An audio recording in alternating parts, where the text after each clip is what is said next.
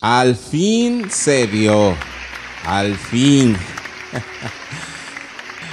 Bienvenidos al primer episodio del podcast de Café Claro. Todo aquel que es emprendedor sabe lo difícil que es lanzar un proyecto al principio. Y así ha sido esto, toda una odisea empezarlo. Pero ya, gracias a Dios estamos aquí. Y para empezar, inmediatamente vamos a entrar en materia.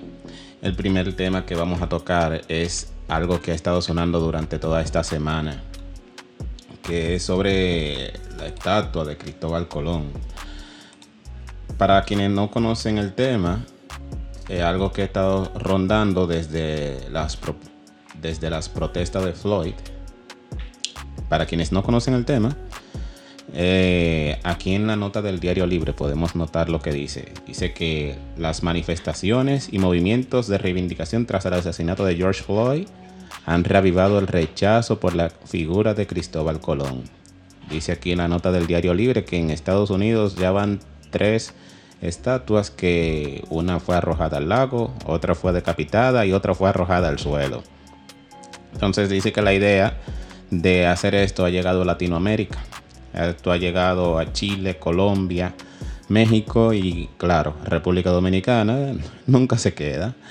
Entonces eh, hay una, una cuenta con una petición en change.org creada por Eduardo Martínez en la que asegura que tener una estatua de Cristóbal Colón es un símbolo de opresión y que enseña que todavía el racismo, la desigualdad y el eurocentrismo están internalizadas, perpetuadas y aceptadas en la sociedad dominicana. Entonces la propuesta dice que hay que quitar las estatuas de Cristóbal Colón y ponerla de los héroes taínos y africanos.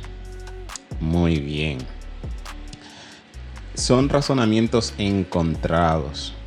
Se encuentra actualmente al momento de, de grabar esto. Piden mil firmas. Hay 812 firmas actualmente hoy día 15 de junio del año 2020.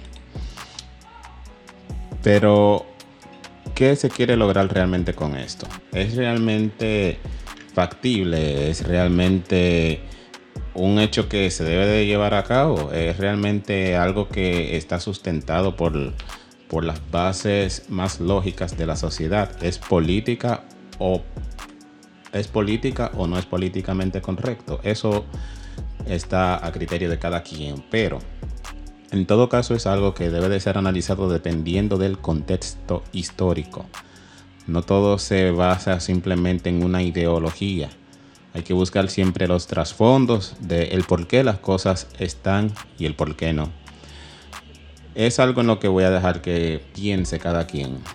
Mi opinión me la reservo.